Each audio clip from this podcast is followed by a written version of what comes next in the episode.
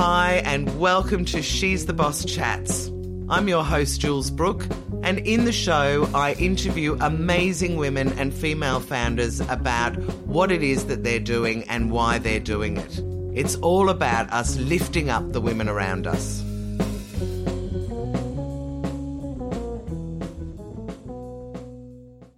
Karina Bruce, it is fantastic to have you here, and I'm really excited because we're together, which makes it unusually I know. nice. Hold on. Are we doing the 1.5? I think we are probably Yeah. doing the 1.5. And of course, we're sitting on my bed, which is great, but it's handy because you live comfy. around the corner. So we've got lots of soft surfaces. So hopefully we won't sound too echoey. So this is all about you and your business and what you've learned along the way. And I know you've learned loads. So I'm going to start with what it is that you're doing now. yep. Um, tell everyone what it is that you do now and why. So we have um, Blazer is the co-founder of the business that we run, which is called Hear Us Raw, Mm-hmm. um, and effectively it is a marketplace for curvy women to be able to go and find beautiful fashion that's quality, um, that's available, you know, that's just really from lingerie all the way through to you know. Well, I can do a little wear. testimonial. Just Oh. when you had your little pop up shop last year, Yes. and I went out to High Point and just got the best, and everyone's commented on it, that the best blue sequin jacket. So everyone who's seen that, but I also tried on loads of different things, and I had that newsprint coat. Oh, that was good. That was from um, Women. and I can't remember what all the other ones were, but there was You some really so and Diane Cavino that sequin jacket. From yeah, Diane that sequin jacket is gorgeous, and I wear it as much as I can now. very you. But I guess the point is that with being being a curvy woman, and you said it on the show as well when you Yeah. were on the show. There's just nothing around. So tell everyone. Oh, well, So I, I can I'm share with jumping you into my your story. why. Yes. So give us your well, why. so I think growing up, I've always been sizable. So I've, you know, I've always been, you know, at least a size 16 or above growing up. So in my what since you since you were sort of 12, 13? yes, Really? all in my high school years. and was that just height? Because you don't Um, look like no, curvy, really. No, it Just- wasn't. okay, It was, all right. But you know, it's it's. Well, it's I'm, I was the same. I was the same. you know, you just kind of, you know, I used food for comfort because I was bullied and there was a few, you know, there's stories behind that. And then, um, you know, I kind of got myself on track and I got into modeling in year 11, year 12. What a great fuck you to all those Oh people giving you a hard was- time. I'm sorry. I know that's probably No. inappropriate to say that, but I, I was, I was model? shocked. I was like, I was like, no, they're taking the piss. I Yeah. actually thought they were joking when they approached me to, to do So it. So where did they approach you? Like you hear of these stories where you're standing at a bus stop. Not, no, no, no. So like, it was um, a Kate friend Moss? of mine. So Yeah. Mm-hmm. she was a hair and makeup artist, and I was going shoots with her, um, just as like helping her out, assisting The that kind of thing. yeah. Um, and then one day she goes, "Karen, you really need to do." Curve modeling. I'm like, don't be daft. There's no friggin' way I am going to be a curve model. I was like, you know, because you, you, society Imposter syndrome. Yeah, people will tell me. People will laugh telling at me me. for so long that Yeah. you know I was bigger, Which is so rubbish because you're the one who told me size 16 is the average size Oh, for women. absolutely, absolutely. In Australia, goodness. it's the average size. So I, um, you know, and I used to grow up. I used to wear my dad's Hawaiian shirts. You know, do, do you remember when Clueless was on the movie Yes, Clueless back yes, in the day? yes. And all my friends That was Alicia. uh, Alicia Silverstone, Silverstone. yes, with the knee high socks and the little tart Oh, those mini little skirts. certain mini skirts. Yeah. Yeah, that was my era of you know when I was t- kind of Right. going out, and you know I could never. Mine be was more Boy George. Yeah, I love it. I Big love it. coats, tangly hair, Yes. Madonna, although that was sort of wearing bras out. And I had really big boobs, Oh, see, and I I was that. just so desperate to wear my, the bras out. But in those days, bras for big boobs were like beige oh, scaffolding, is what Oh, of I used to call them. Yeah. Just they, they weren't anything sexy about them at all. And Oh, you'd of look at. Madonna wearing these great things off the shoulder Yeah. And showing off her bra straps, and I was like, I can't show anyone my beige. No. Practical Well, bra strap. God But anyway, so you had Alicia Bravo. Silverstone. Yeah, so I was, you know, so I was always, you know, that one in the Hawaiian shirt, you know, from my dad's closet and the, you know, the big kind of crepe black pants, and it was completely ah, Oh, unfashionable. the boys' version Oh, yeah, of, of that, right? Okay. hundred percent. And so because because there was no choice, Yeah. I, there was no internet, you know, marketplaces No, all over the place. and there were no pictures There of curvy women in the absolutely no media anywhere. pictures. And I and I was one of Vivien's first Vivien's model management's first curve young women, Right. You know, to, to grace their board. Wow. Um, and so I all of a sudden when I first so anyway back to the story about how I got Yeah, into the yeah, yeah. modeling. Let me finish that story first. Um, and I went. And she said, "Look, I've just got." So I, I kept on saying no to my friend who was the hair and makeup artist. I, I really didn't. I, I just felt I'd, I'd get rejected. Right. I really genuinely felt that I don't want to put myself up for that level of rejection again because you get it constantly Yeah. growing up as it is and, And, being a woman yeah, and being don't need overweight and don't need it. Anyway, so I thought, you know, so I'm going to, and she goes, look, I've, I've got an appointment with, uh, uh, you know, um, another sort of, you know, job I'm doing, come along. And she, we drove up and it was in Toorak. And I'm like, okay, so where are we going? She goes, Karina, I've booked you in to go see the modelling agency. And I'm like, you didn't. I love her already. I, I absolutely hated her love her moment. for I was like, that. no way. I said, I'm not doing it. I'm, I'm I told I'm you sitting no. in the I'm- car. I'm, not going in. and then she looked at me and she goes, Karina, I've got my reputation on the line here now. I've put, I can't call them and say no. This is, this is my life, like my business. They have Ev- made they- time for you based on my request. Correct. And then I thought, oh shit, now I feel bad. Look, I'll just go in, suck it up. They'll say no, and I'll walk out again. And she'll No be in the car with she'll me, be in the car. I've got someone to talk to. yeah, and I'll like berate her all the way home because I would, you know, Yeah, you shouldn't have. me- yeah, I that's told it. you. I told you so. so I walked in, um, and they accepted me on the spot, Oh my god! like on the spot, and I was just like, uh, okay, what, what? I was just, that I is was- yeah. amazing. And then I'm not surprised. on, You're so I- stunning, I just started working a lot with, you know, and you, it's height players. as well that they want. So Of they're course. probably they're looking for all sorts of things, Well, not I think, just. I think back in the day, like I started modelling 15, almost 20 years ago. which is Oh what God, 2000 around 2000. Yes. Yeah. Before then, 1997, I think it was. Oh Right. God. God, how old were you? Five? No, I wish. no, I was literally in year 11. So Right. I would have been, or year 12, I would have been, you know, 17, Yeah. 18 at Yeah. the time. And so I, um, So she, you've gone to the Viviens and they've said yes. yeah, they've said yes. And then, um, I started working so much. I paid my, for my way through university. I was booked all the time. And then I was like, this is. So is who's booking you? So who was booking you? What- A lot was, you know, Myer, the Oh, good on of them. Harris Scarfe, you know, the the, big Kmart, catalogue the big kind of stuff. catalogue Yep, stuff. right. And then there was the, you know, the smaller, more independent brands as well. Um, you know, even like Levi's and stuff like that. And then I Yeah. thought, this is great because this is showing women that they don't have to be. Because I was really nervous. I was like, you know, how do you get somebody that's been bullied and overweight for most of their life to come out of their shell and be a model? Are you serious? That's right. That's right. So I took. Someone said to me um, this, and I took it. It's not about you. It's about the message that you're sharing with all these other women that are out there. Ah, nice empowering message. It was an incredibly, but I needed to hear that, Yeah. and then it wasn't about me anymore, and I wasn't insecure, and I wasn't. Oh my god, you were a uh, vessel for like getting this message out I was there. like, you know what? If this means that there's less anorexic, bulimic, you know, teenagers going through, you know, the course of their life because they see real women surrounding the culture of all the, you know, the, the skinny and, you know, the mainstream women that are out there, at least there's a bit of light at the end, a bit of hope. You know, Yes. that little bit of light, that little star shining Maybe I'll be corner. lucky like her. Yeah, it was more just like, you know, there are options. So that was kind of, you know, when I go back to the Hira Soror concept, that's where it all stemmed from. It stemmed from the fact that there was no fashion choices.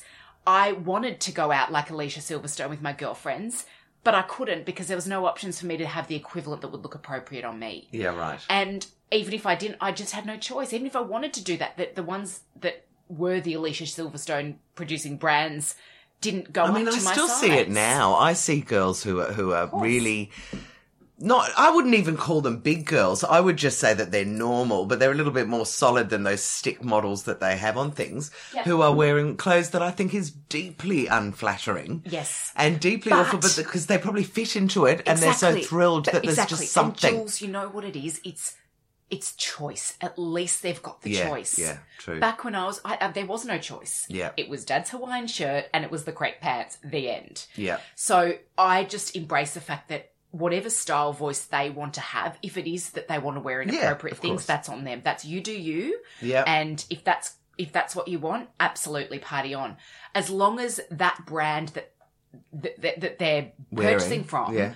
goes to a size that's in- inclusive and embraces true. women that are not, you know, size six, especially when you know the average woman is a size sixteen. I mean, So, who's are there very many brands? Well, I don't even need to ask that. Actually, I was going to say there are many brands that don't go to a sixteen now, but there are loads. um, there are loads, and not only that, the sixteens that they have are really fourteens or twelves. yeah, and it also which is correct. deeply, deeply So that- demoralising when you walk in, try on a fourteen or a sixteen, and Yeah, go, and it's really oh my 12. god, it's really too too tight. I Yeah. you know, I- Well, I think that goes back to the second sort of, you know, part to the Heroes for Journeys. There was a lot of brands that we would see doing exactly that, that they would basically just grade up. So size six, size eight, size 10, they just continue it through to a size 16, if not an 18, right? Yeah.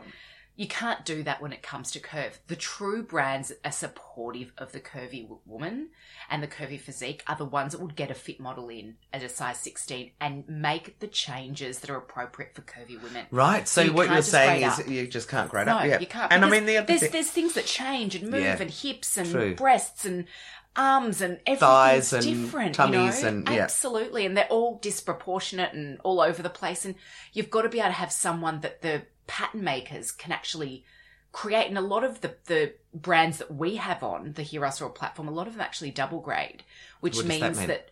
You know, most brands go for two and a half centimeters, and they just grade up every, you know, size. Oh, is 10, that what a 12 size difference is? Yeah. Two and a half Yeah. centimeters. Okay. between the two, so five, and Yeah. then that, that so that's what we do. We make it so they do it double grade, so it's a, it's a little more generous. So you know, if I was going to buy one of my brands, I would need to consider which brand it is and go right. Yep, okay, so I want to be a small in that, or I want to be a medium in that, or I want to be Right. a large in that. It'll all fit me, Yeah. but it's being able to understand the brand and And how they're fitting. how they're fitting for you. And that's that's part of what we wanted to do at Hear Us Raw. We wanted to create a whole plethora of choice for people. You know, whether it be, it. you know, whether you're, you're 50 years old or you're 20 years old, you can go to hear us Raw and you can hopefully find something. And you know- curves takes on all sorts of things because curves is really course. tall and really what I'd call quite slim, but really you- you're just too tall for all the Yep. um, and there's bigger also brands. the, the, and then there's the really petite Yes. women who are a bit we get larger a as lot well. of petite women, you know, um, that, you know, are very round and they're, yeah, you know, please See, I think of them with pants and things like they, everything would Mm. be hopeless. You can't just turn them up, Yeah. turn up the pants. So it's kind of that. So that's kind of the reason why I, you know, Blaze and I wanted to start Hear Us Raw because when we were doing the modeling, because Blaze is also a curve model, we were, you know, we, we were constantly being put in things that we would never wear. Yeah, right. And I'm like, so not only is there no choice, but I have to, the choice that I do have, you're forcing me to wear this. Are you Yeah, right. Yeah. No. Because I think I mentioned, I remember, I can't remember what the brand was in, in England, but there was a brand that I loved that had things that I had never ever seen in Australia. Because I was probably a 16 ish when I was in London. And you could go in off the shelf and be, and it was things that were way too big for me. And the other thing that I really loved, and I remember Trent Nathan doing it in Australia back when I was, I think I was maybe looking for clothes for my year 12 thing back in the 80s. Yeah. But I remember thinking, oh my God, I fit a size 10. Now, there was no way that was really size 10. It was more like a size 14. But he had given smaller sizes on bigger shapes, if you know what I mean. So you'd, you'd walk out going, oh my God, I feel amazing. Yeah. And I fit into a size Yeah. 12. Yeah. You know, and, Yeah. then the desi- designers just do not think about that on a lot of brands. not, but also, you know, it's not sexy right. to, to be able to cater for the curve market, right? Yeah, You know, right. in- when you're thinking of it from a designer perspective, they want to be catering for the size sixes and the size eights of this world. I wonder why. It's just it's a funny mindset, isn't it? I know well, that they used to say mindset. they used to say it was if you're thinner, the clothes hang better. But I mean, surely you don't make clothes to hang Well, anyway. see, I- I you make them to be worn. You know, uh, when you see a curvy woman and you know she's like a Marilyn Mon- Monroe, And she un- she owns it. totally owns it. Totally, that it's just, it's just delicious. It looks amazing. It the does. confidence and everything that you know they exude is just it's that's just just raw beauty. It's totally sexy. Yeah, I totally agree. Okay, so I keep interrupting you. So let's go back to you had become a model. Mm-hmm. Uh, you've been modelling for a while, and then you met Blaze. Yep. Is that how it worked? And Yeah, you so decided I- together, let's well, just do something about this. It was a bit of a journey. So, you know, it took from, you know, starting modeling to doing this was probably a 15 year gap. Oh, So okay. I went, so I went into um, modeling overseas in America Yeah. and I went into the corporate space, Yeah. which was great because I got a lot of skill sets in, you know, the operations management side of things and sales management and relationship management, account management, events management, all of the things that I would eventually need for Hear Us Raw. right. So I was kind of building my repertoire of skills, Yeah. which I think is important, especially when you're going to own your own business. Absolutely. Um, and I think, you know, throughout the course of that journey, I just kept on thinking, what am I wearing? What am I wearing? What am I wearing? This, where is the choice? Right. You know, I don't want to have to buy something internationally, so I basically have to buy six or seven items just to be able to get, you know, the, the cost Yep. of shipping down to a, a reasonable. And then, you know, I did, I remember, and I think this was one of the triggers as well. There was two triggers for me personally. Yeah. One was I went on to ASOS and I bought seven dresses. And not one of them fit. Not one of them fit. Why and am I not was like, I was seriously. And then I was like, hold on. So, So now I had to send it all back. And I, I was like, I can't be bothered. You know, like I, I was just like, I gave them to my friends. And, you know, it was just, Uh, I'm sure that, it's just a, on that. But of course, but it's just a hassle, you yes, know? yes. Whereas the second thing was there was, and this was the year that um, I started, was I, do you remember when the jackets, you know, this kind of, you know, sports jackets were in, you know, Yeah. where they you'd have the roll. Oh, we, yeah, yeah. I still and- roll them up sadly Yeah, on my I love yes, that. Yes. But I wanted to find a really good. I didn't care what the price was. I was willing to spend whatever it took Yeah. because I wanted a good quality, Quality, sports jacket. I yeah. wanted to wear over jeans. I wanted to wear it over shirts. I wanted to wear it over, you know, even to As the a office suit for as the a office, suit. yep, yep. You know, relax, casual. You know, maybe even over a dress or something to, you know, an evening out, whatever. So I wanted variety, and I just wanted to find something. And I swear, I spent five hours in the shopping centre going from store to store trying to find this. Nothing. Nothing. Right. And then the thing, the clincher was I went into Gorman. And now I knew Gorman wasn't going to have my size in fairness. But I went, I thought, well, she's going to know, right? Because she's in fashion, high end fashion. She's going to know where I can find this piece that, that I'm I so looking for. That's just a basic need. piece. Like, It's come on. it's not like you're looking for a gold lame something or other. You're looking for your basic Sports- black, navy, tweed, whatever it is. coat. Exactly. Yeah. And so I went in there and the, I expressed my, you know, my needs to the cust- the, the salesperson behind the, the counter. And she goes, Oh, yes, I know exactly. I know exactly what you need. Um, and she basically said, Okay, so what you need to do is you need to go down to the very end. It's next to Target. There's a little store on the right. And I basically, I, I ran. Ran. I, I was like, Oh my God, I'm so excited. And I, I won't mention the, the store, but when I walked there, I turned and I looked at the store. I said, wow, that store is for over 60 year olds. Yeah, right. And Ugh. I would have been probably, you know, 30 at the time. And I'm looking at this store and I just, And I just go, burst this into is my tears. only option. Yeah, I mean, I just crap. burst into tears and I was like, wow, I can't even get a sports jacket. And I thought, this is ridiculous. I'm not obese. No! You know, I'm not, you know, like, why is all these brands and society excluding me from having something that I want, that I was willing to pay for? And I just got fed up and I was like, you know what, enough's enough. So I went in search, and so did Blaze. We both went in search of So where did you meet. Blaze? Where, Oh. what, what, was that connection? So this is another great story. Oh my gosh, we've stories after stories.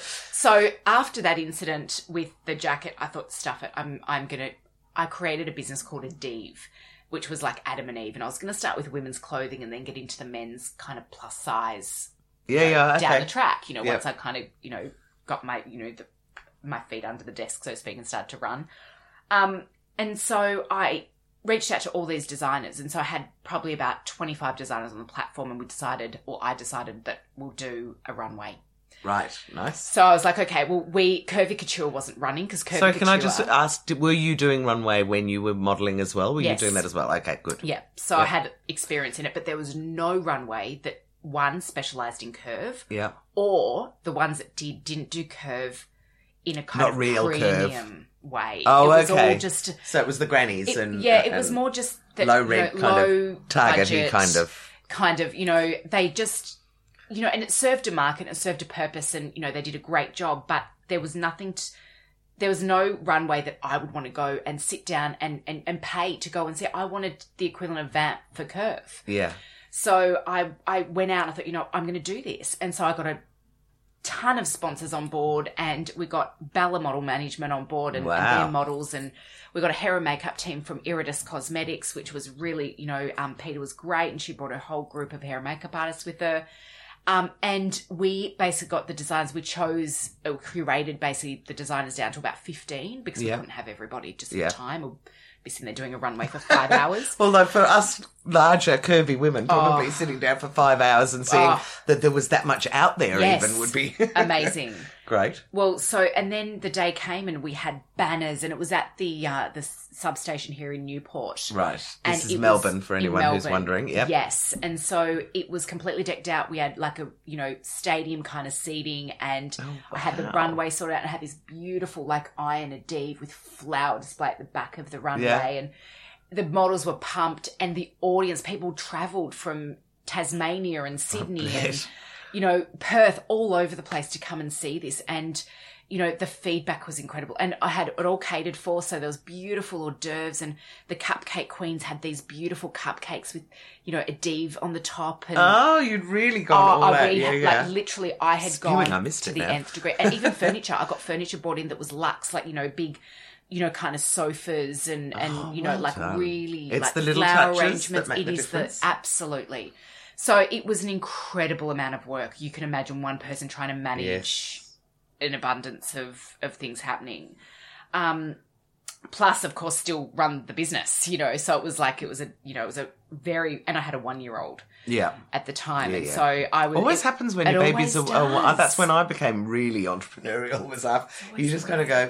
You just go gonna, bang. yeah, yeah. I'm going to make some changes here for the life of my child. Maybe I don't know. I know, and that's ki- so. I think that So you did this amazing so we event. did this amazing event, and about probably four months before that, Blaze opened Hear Us Raw because she's from Sydney. Okay, so she was the one who kind of started the idea of a curvy marketplace. Well, I opened a Div before Hear Us Raw was Yeah. opened, but then she opened, and we had the same designers. right. And she flew down to Melbourne to see the runway show that I was Yeah. doing.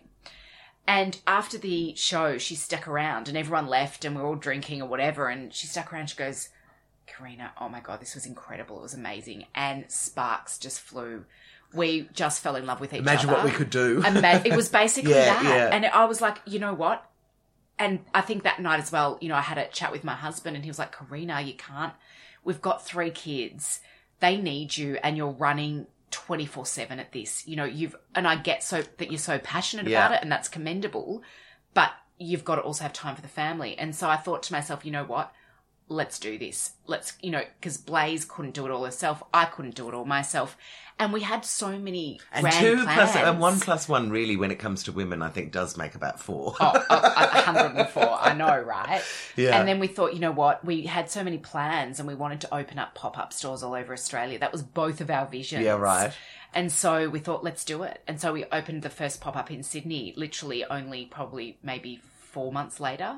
Wow. And um, and we were together. It was on, and we shared all of the news with all the designers, and they were wrapped. And the ones that weren't on Hear Us Raw, I brought across, and vice versa. It was just like this kind of, you know, it was just consolidating. And I love the name Hear Us Raw. That's why we So do I. Absolutely choose. love the name because name we're like, well. oh, you know, like Adiv. Or so Hear Us many Raw. people. I know, Which right? one will we And- take? And, so many people like kept on saying, is it Adavi or Adivi or Adiv? I I was like, okay, the fact that there's Yeah. confusion, no deal. Whereas there ain't no confusion No, with Hear Us Raw. Yeah, I loved it. And Blaze is incredible with branding and marketing. And So her background's retail as well. Is that? well, yeah, she's s- s- she's so much younger than me.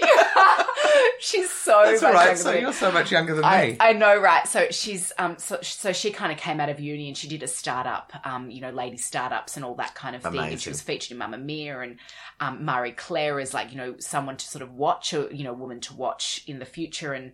Um, you know, and we basically just brought our minds together, and she basically came out of uni and straight into Hear Us Raw effectively, um, and drew all of her experience from you know her love of branding and the passion that she had about around fashion and the lack of choice and all the things that you know I've Yeah. just shared, and we just kind of you know hit the ground running. Hit the ground running. And how long ago was that? that would have been three years in September. I think it was three Right. in September is when Hear Us Raw launched. So now, so that's amazing, and I and I love that story. I love I it when know. women come together and sparks fly with Yes. business. It can be so exciting. But tell me about the entrepreneurial journey because you, since then, and I know we touched on it on the show, but we didn't have a lot of time to talk about it. Yep. Have gone and tried to raise funding for it. Yes. Now this is a whole nother kettle of fish. Oh Um, yes, I know that much. we because obviously as an entrepreneur you learn you're learning new skills every day and Yes. there's no not even a question of oh you know that's not my job or No that's way. you know that's that's outside of my zone or whatever it's just fuck get in there and get get onto it like If you don't do it, no one else is going to do it. correct and right. i kind of love that too and Yeah. blaze is very much like that as well and um so we both just we just learned and so we are both extroverts and i think that also has helped us greatly Yes. because we we had to learn we knew early on we needed funding and it took us probably we thought thought to ourselves, and the feedback that we had from our network was, look, get some runs on the board first because nobody's, you know, we're not we're not blokes. We're not going to get you. Uh, Know, it's here's a fun. million I know. I was going. to I was about to say, yeah, you've got to prove it. But actually, my brother raised a million dollars off the back of a PowerPoint presentation. See? So I know with the guys, it's, It's and, and I just had a guy come and visit me this week who's been doing the Handle Your Own PR program, and he said, uh, "Oh yeah, I've managed. I just got another mill." You know, Yeah, last just- week, like they just throw just it around. Like. I mean, you just got to go. Even a hundred Oh thousand would God, change I everything. Know, I know, and that's you know, and I think that's the thing that uh, it's it's very much a journey and perseverance and resilience you have to have in, In abundance. bucket loads. because we went we and we created the pitch deck, which is the basic PowerPoint presentation Yeah. effectively that you need to be able to go and do all of you know have the in, potential investor understand about your business where it's at where it's been where it's going what you've done what you want to do what projects you've got and what you want, how much money you want, and what you're going to you do with the money. Absolutely, Yep. and it's in detail and it's competitor analysis. It's it's it's, It's a hideous. lot I've spent of- about a year put it, trying to put one together for myself. yes, and it's intense. But you know, you get to the end of it, and you know, once again with Blaze, it, it was brilliant. We just kind of worked off each other because we, you know, we've got similar but yet different skill sets. Yeah. So we worked off each other, and you know, we just put it together, and um, we went to scale investors, and we went to Was that the first one that you went to? No, that was probably So, the last one. I was going to say, so for anyone that doesn't know, Scale Investors is a VC fund that is, or a VC company that has only got female um, contributions and only supports female founders. So, no, no, no, no. Sorry, Oh. I'm going to have to. yeah, so, correct me. sorry, I just so it only supports female founders, but the actual people on the committee or the people that would VCs that would potentially be Yeah. giving the money is women and men. Oh, I didn't so know that. yeah, I so it's I- not exclusively women investing in women. It's It's still, it- but it's people who want to, women. exclusively invest, in Invest in female founders. Correct. And so, um, you know, so we uh, we originally went to um, we worked our networks Right. and got a series of um, really solid information and really helped us to elevate ourselves from people in the industry and people you know outside of the industry that you know have experience in this Mm. um, and we basically um, started networking at you know wholesale investors and you know places that we could kind of go to ch- work the room and Yeah. we would basically go and introduce ourselves to everybody that was there.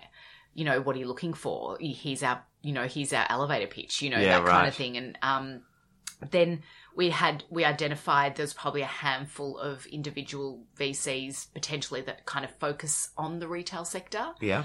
Um, and I think the, the thing for us was not only does, we, you know, less than 3% of women get funded in Australia, Yes. but retail's not a sexy industry to be in really from a vc perspective it's not it doesn't Yeah, deliver right. results in an you know immediately it's, It's like probably also or- slightly higher risk, but I wouldn't have thought that that would be unattractive to them in some ways. well because- no well I mean, you just no you look at some of the businesses, and I'm not on a man hating spiel here at all, but I just am so envious because you look at the businesses that guys have. You say retail's not sexy, but I'm sure that if you were a bloke and you were going in there with a Mimco or a whatever, you'd find funding straight away. So I just, I mean, look, and I'm probably guessing, hmm. but I actually had a really interesting conversation with um, Aaron Young, who runs Ticker TV, the other day about this because I was saying I'm not a man hater. I'm not turning she's the boss into man hating, and he said, "Well, just something you should know, Jules." And I was like, "What?" And he said, "When we." First, put out um, met, uh, we on LinkedIn started saying I'm looking for people to interview. He said you were one of two women and about 150 guys that responded, and I said, "Are you kidding?" Yeah, and he said, "No." And then he said, and I've been speaking to a friend of his or something to do with investment, and and he that the feedback I'm getting, and I, and of course you're going to Mm. get this from different angles, is just hardly any women are applying, which is part of the reason why. i just wonder if they just don't know where to get started or I that know, lack or that they can't do the pitch deck, which is so hard to do, yeah or what it is. It's just interesting, isn't it? or 'Cause I- maybe that it's was the the, reality of, of juggling, you know, family life Well, plus yeah, I business mean- life plus the VC world. It's it's a, it's a and also we speak we do speak a bit of a different language and and Yeah, joe do. munro who i've interviewed in this worked for men are from mars women are from venus for a Mm. while and she talks about how women just do not ask for things in the way that guys understand they're being asked for something. Do you know yeah, what I mean? Of course, of course, and that So- makes sense. Yeah, it kind of does because Yeah. I don't know. We kind of ask in a roundabout. I mean, I know that I have gone away from VCs and said, "Gosh, I just wish somebody would just pipe up and offer me money," thinking that they might do that just on the back of me saying that, or say, "Oh, well, I'll help you. We'll just fill out that document." But I don't think they actually hear those words. They No. they don't hear that you're actually asking them. Yeah. They just think that you're making a joke about it.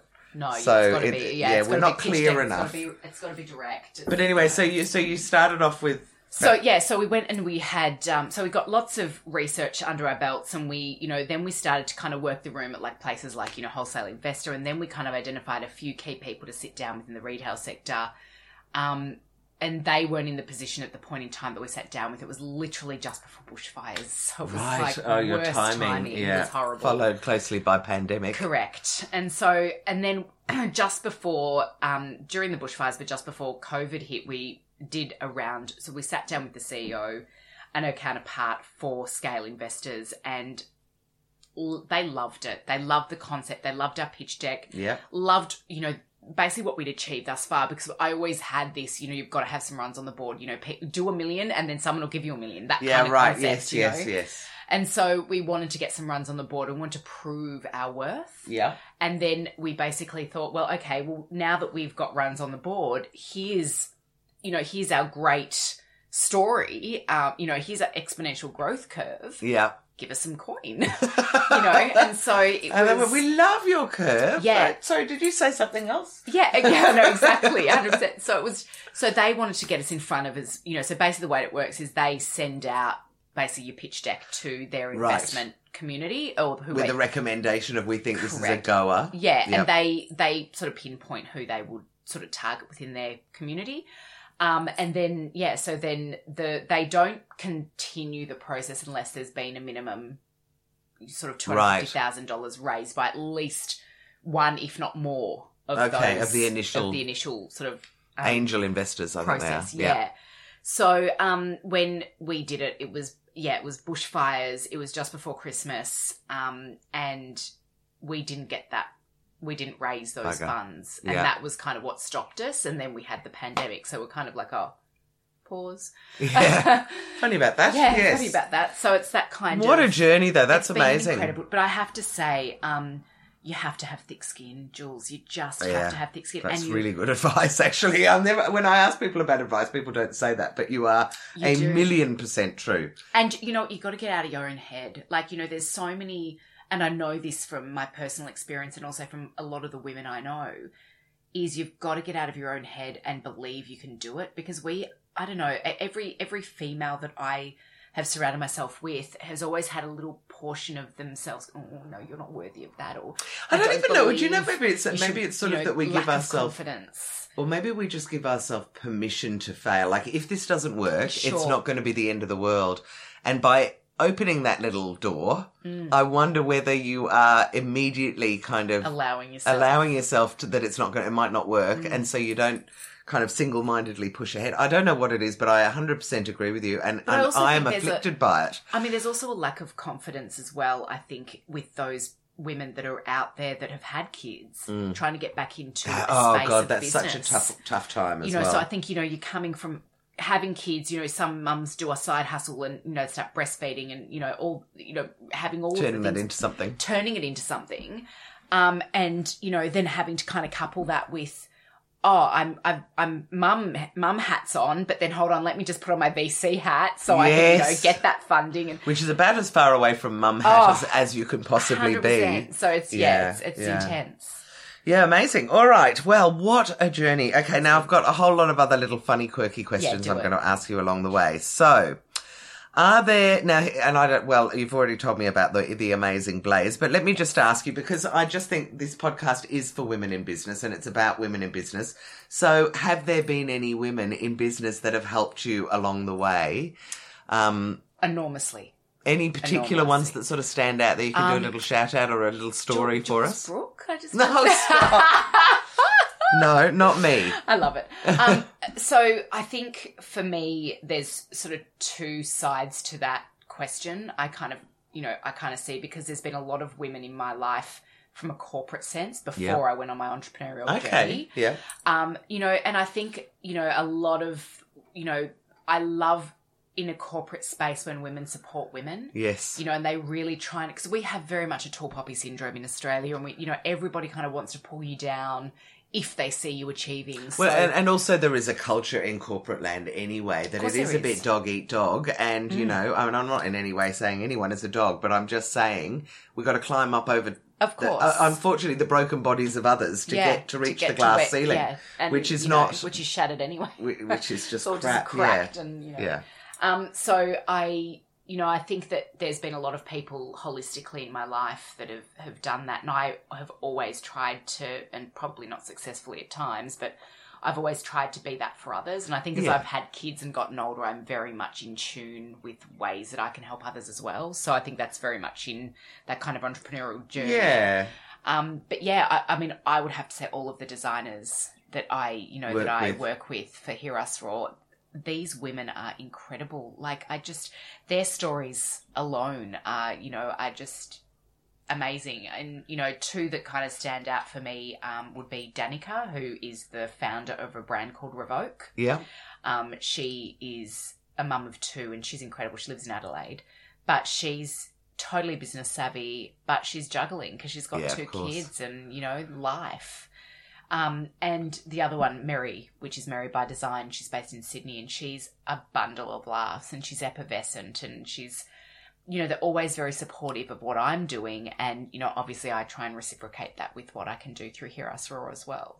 I think that's great. I think that if you can have people around you that are positive Yeah. and people around you that have a can-do attitude, Yeah. it really helps. And even if it is in corporate land, I mean, I, I have literally only probably spent five years of my life working for another company, but it was a fabulous company that was like a big family. It was had mm. about 150 employees and we all knew each other.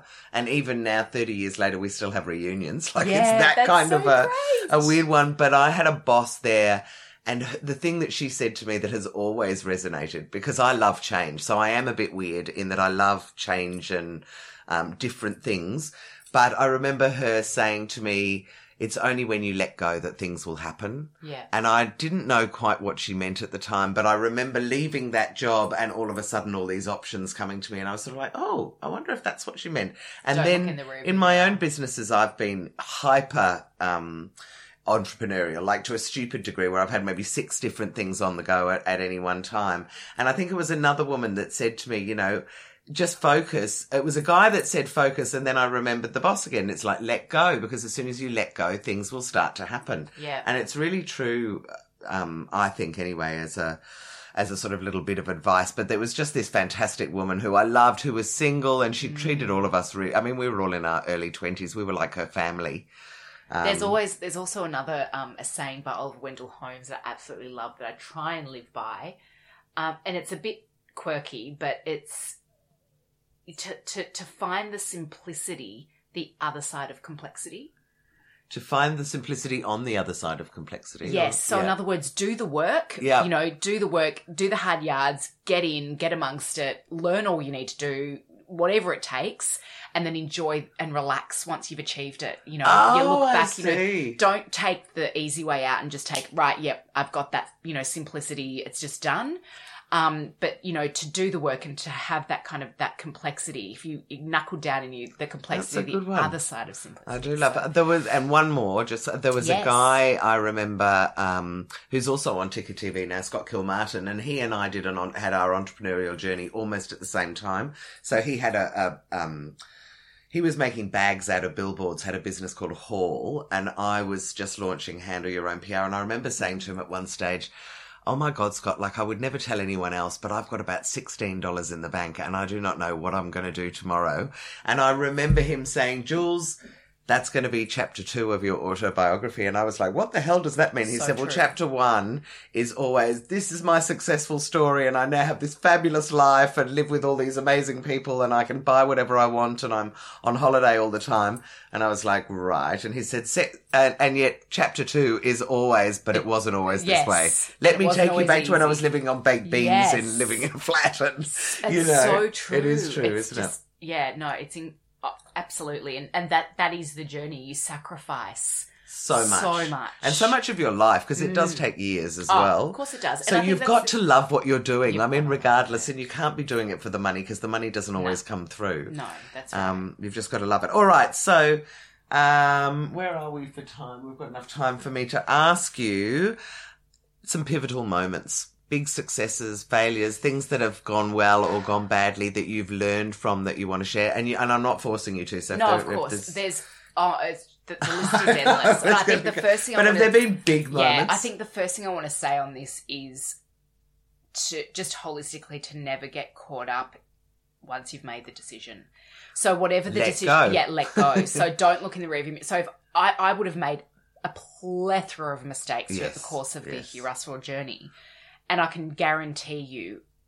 eh, th- There's no point fixating on them because that's not going to do Russell any No. good or myself. So it's like, shit, okay, well, what have I learnt from that? Let's apply it and move forward. Forget it next. It's that those kind of Yep. moments and those kind of. Um, I think one of the things that we did too soon was we tried to get into the US market. okay. So we. So what got, did that involve? So we got. A s- we- When we were going through trying to find investors, we did meet with a couple of Texas men that were interested. Wow. In, yes, in in giving us like a you know a Actually, little bit Texas of money. being a state that I would imagine probably does have some larger Oh, women. absolutely. That's yeah, that's not as out there as I thought. Yeah. Yeah. and so um, they were just dazzled and they loved what we were doing. They, you know, we sit down. Oh my god, it was we were there for hours, just expressing all the things we wanted to do, and they were just so motivated by it. And they talked all the way home in the plane, apparently, about you know all the things. All the things do. they could do. And what happened? Um, well, basically, they said, look, let's just give you a little bit of money to test out the American dream, so to speak, the er, American market. Um, and so they did, but they sort of managed it, and it wasn't. We weren't set up, and we weren't ready. too too young. It's too young, and we were still trying to, you know, we're still trying to grow the Australia New Zealand market, and still trying to get, you know, more of a process, you know, established about how to get more international designers on board. 'cause that's a real challenge for us here in Australia because of shipping costs. yeah, right. So you know, So in terms of the retail, in terms of how much it's going to end up costing the customer, yeah, okay. exactly, and also returns. Like if you know, if you buy something from us and it comes from Denmark, Yes, you how know, do you get ha- it back easily? Exactly. I can't get you to send it back to Denmark, so it has to go through here. Hear Us Raw. And how do we manage that? And there's also processing the costs associated with, you know, Yeah, being yeah, able right. to, you know, get that back and and and staff involved. And there's it's quite complex. It's not as simple as oh, you know, here's a label. You know yeah, what I mean? yeah, absolutely. Um, so you know, so we we I think we're a little bit too young, and I think we were still trying to find our feet locally. Yeah, I, I did, think- I did the same thing. I, I had handle your own PR in America within a year of launching, and I've actually done it three times, and it has never worked. Yeah, I You think know, you also it's- need a presence there.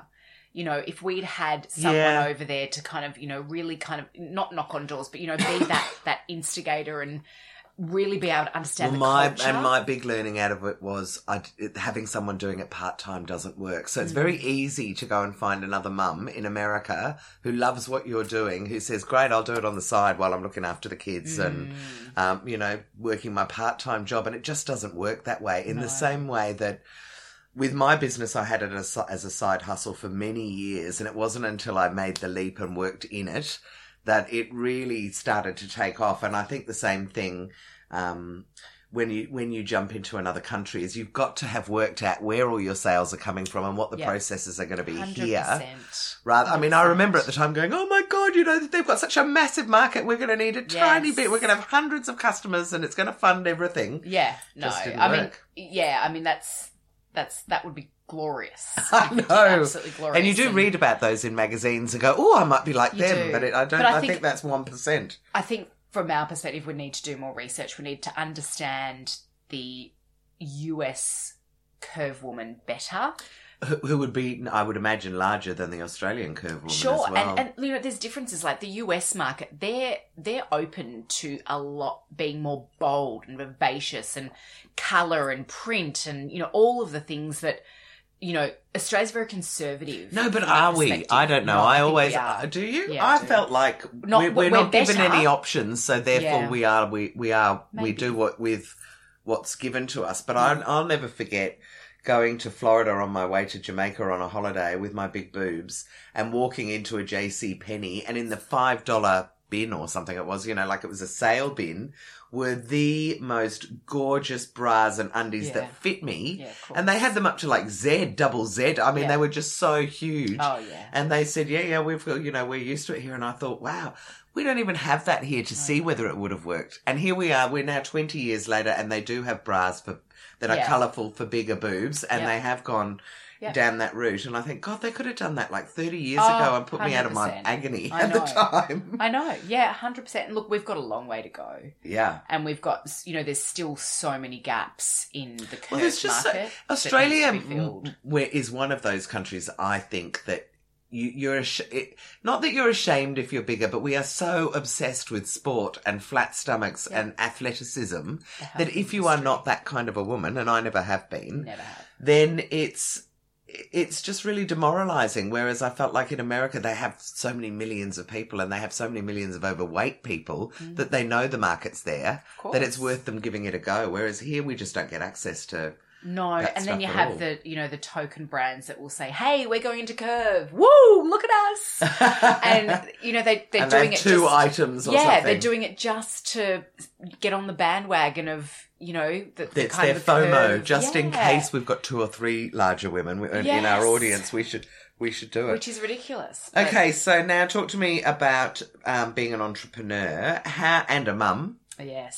How are you juggling work and life? What sort of hours do you work, and how do you? Yep. Do you I think have a there's- clear time that's work no, and not work? well, I think it's it's two two answers to that. There's the there's the COVID answer, yeah. Well, and we- then there's the real answer. so, okay, well, give me the COVID the answer The COVID first. answer is Yes, I stay home with my children all the time. basically when COVID hit, um, you know, Blaze and I kind of made the decision, you know, family comes first. I've got three kids. I had to homeschool.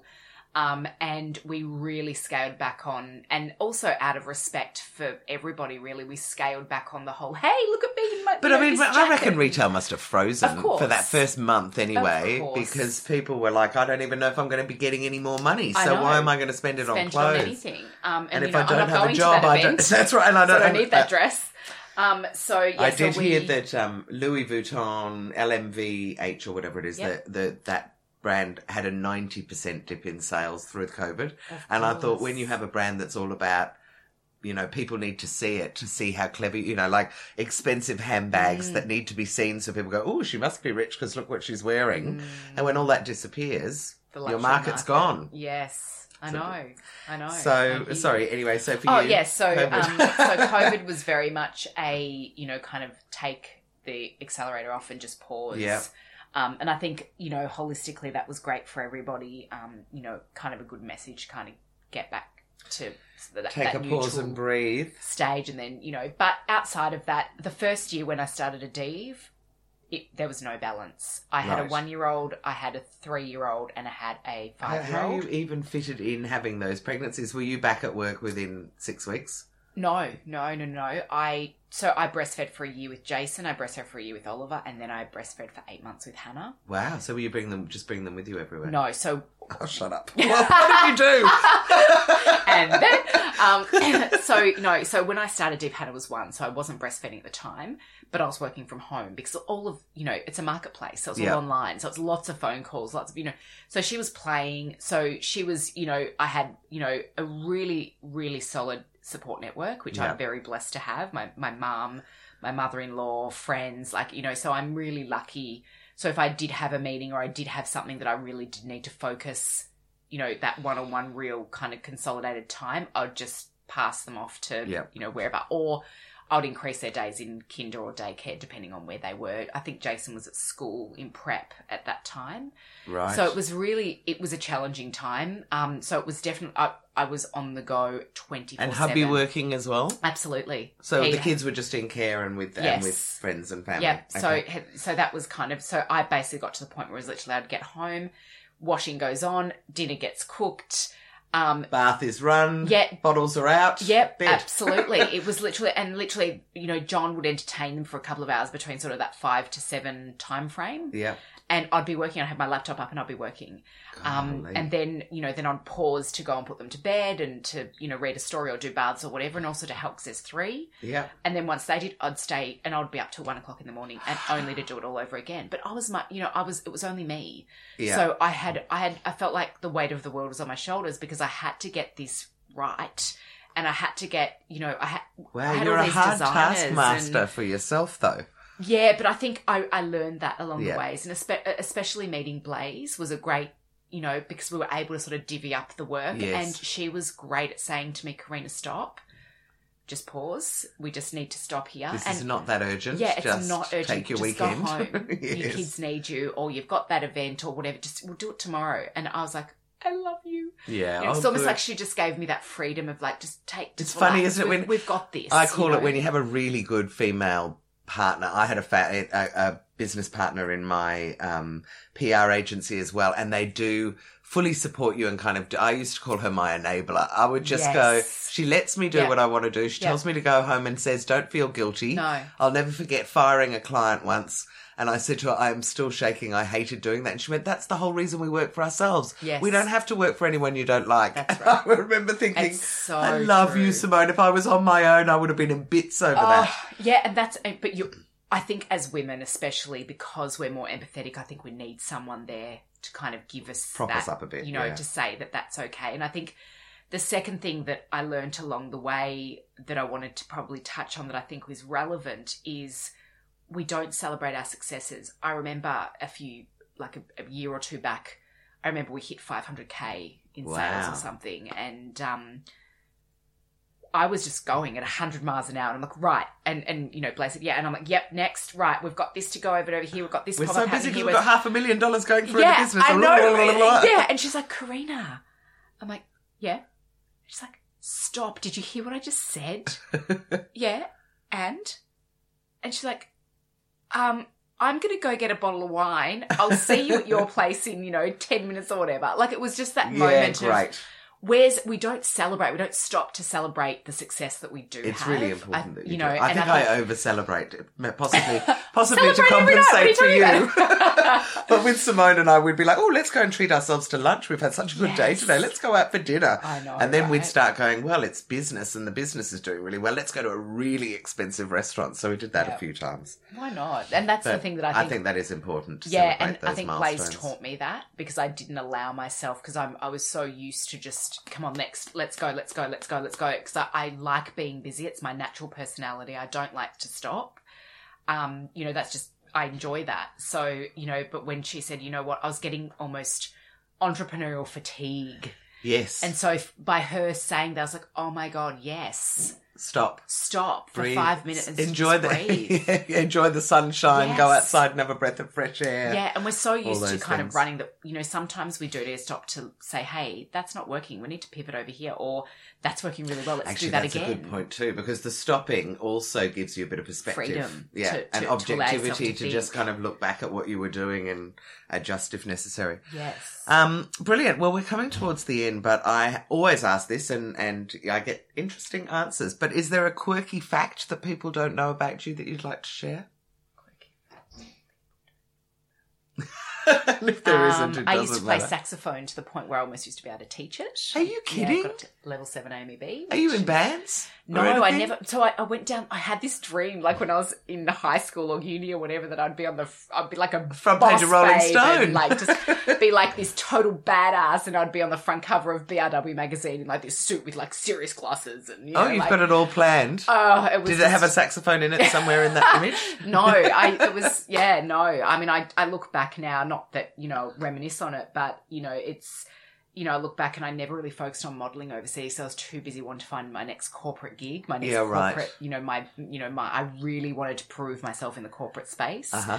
So it was um yeah, so I you know I could have done so many different things, but you know Oh, I know. life is It- brilliant. That's it? right. I, well, I mean, I say to people because I love decorating houses and I love doing like, you know, that changing rooms kind of thing. Of you've got no money, let me just like, with a with a can, a couple of cans of paint and moving your furniture around, I could make everything look different. And I love doing that. And then people started saying to me, "Oh, would you do?" I did it for a couple of friends, and they were like, "Oh, would you do it?" Our friends really like it, and I went. No, because I would have. I need probably four different Juleses, Yeah. so I can do all the different jobs I would have Yeah, liked to have done. And saxophone player would have been incredibly cool. It would have Well, been so cool. Can you still play though? Um, well, I have. I've got the saxophone at home. Actually, I haven't picked it up in like 15 years. Time but, to pick it up you and know, show the kids that you can make it make noise. Make, make noise. May- Maybe when I'm, you know, older, I'll join a band. And Yeah. Be like, you know. Well, I, I just became a TV presenter at 53, Well, so there there you you go. go. All right, so now for just a, this is just a bit of fun and it's not relevant to business really, but on your phone, I just love apps. So Yes, this is uh, for no reason other than me being nosy.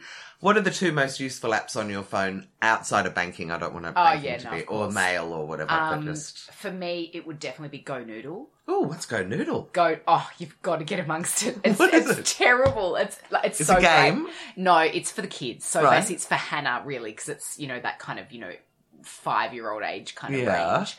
Um, but it's basically it's just all these kids that are dancing to these really really catchy songs, and it's like "Eye of the Tiger" or something. Oh, that's, you know, okay, those kind of who let the dogs out kind of yeah, like and, the, and so she follows along and she does the dance, and it's just hilarious. and then you can't get watch. it out of your head. Exactly, exactly. And the other one, I would, yeah, I think, oh, ABC Three for kids, like because Okay. What about what about apps for you? Do you have any apps that you No. use for business or that you No. use yourself for fun? No, I try. That's really, really interesting. well. I try really, really hard, really hard to make sure that I don't go down the rabbit hole of all of the distractions right. because you know God, you are one single-minded woman, aren't well, you? I love just it. it's just more if it's there and there's a you know there's a number 10 next to the Instagram or something else on LinkedIn or Facebook there's you know you got the numbers Yes, well, there's you, the you social have apps. this the social apps or even in my mail you know I've got this tendency that I, I need to know what is it it's like if someone's ringing on the phone who is it I've got to pick it up I just got to know so funny. So I try used to be, hard So to- I used to be that like that with my mail, and then I started putting it through Gmail. I don't know if Hmm. you've done anything like that, and now I have twenty nine thousand unread emails on my phone. I would, in the olden days, I would have had a heart attack at having one. same But when I was on Outlook, I was able, I would just mark the them as gap. unread. I'd make through all of them and I'd either delete them or whatever. And with G Drive or Gmail, it comes through three different kind of sections, whether it's ah. updates, promotions, or mail. And that is the beginning of the downfall because you don't see all the ones that are, you know, the Yeah, newsletters and okay. the whatevers and the Yeah. appointments and things. And slowly they start to disappear and you go, I'm not going to go back six weeks worth Yes, and no. remove them. So No. you end up with these outrageous numbers of Yeah. unread emails. No, on I'm pretty good. I only subscribe to the things that you know that I like, business of fashion, or you know, all the things that I Oh, really would, yeah, you know, that I would want to learn from a podcast. I get. I just get things like added to things. I think without. Um, Yeah, I spend a lot of time unsubscribing. Unsubscribe, sorry, yeah, because to- otherwise my email gets full of crap. Absolutely. and so as soon as I see something I know I'm never going to, you know, be interested in or want to see again, I straight away unsubscribe. So then I just it's done. Oh, you're good. Well, you have There's a thing. There's an get- app called Unroll Me, Mm. Unroll.me, that will go through and delete things that you haven't looked at. Yeah. And also unsubscribe you from things. It just gives you big long lists of things you've subscribed to and you can just go in and do it. Yes. Which I did for a while and then I think I deleted something I really wanted or I couldn't find. I went, oh, my God, I'm not going to do it anymore. Yeah, that's not good. All right. Well, I think that this has been the most amazing chat. I love, you. love, love speaking with you and hearing you about so your journey. And thank you for being so me. honest and, um, you know, sharing so much with us because some people would like to position themselves as being, you know, perfect. Yeah. And I don't think perfection I'm really so helps anyone or, or anything. I know. So I really, really appreciate it. Now, if anyone wants to get hold of you, what's the best way to do that? I'm probably just email is probably the best. So Karina, which is K A R I N A Yeah. at hearusraw.com.au. Okay, fantastic. Well, I highly recommend Hear Us Raw as well. And um, I have a feeling you'll be popping up in all sorts of exciting places in the future. I and I so. love it that I've been having a chat with a model. Oh, stop it, bless. So thank you very much. Thanks, Jules. I appreciate your time. I hope you've enjoyed this She's the Boss chat episode. It was great to have you here. If you want to stay in touch, you might also like some of the other things that we've got going on with She's the Boss. Firstly, I've got the She's the Boss show, which is on Ticker TV. Now, you can watch that either on tickertv.com.au or you can download the Ticker app from any of the app stores. So Apple and Android, and they've got an app that is for your phone, for your iPad or tablet, and for the smart TV. Or you could join us for our free Zoom lunches for female founders that we hold online. The best way to do any of these things really is go to she'stheboss.com.au and on there you can register for the lunches and I've also got links to the website. So either way, I hope you've enjoyed it. I'm really enjoying digging down and getting down to the nitty gritty with these women and I hope you'll join me for the next episode.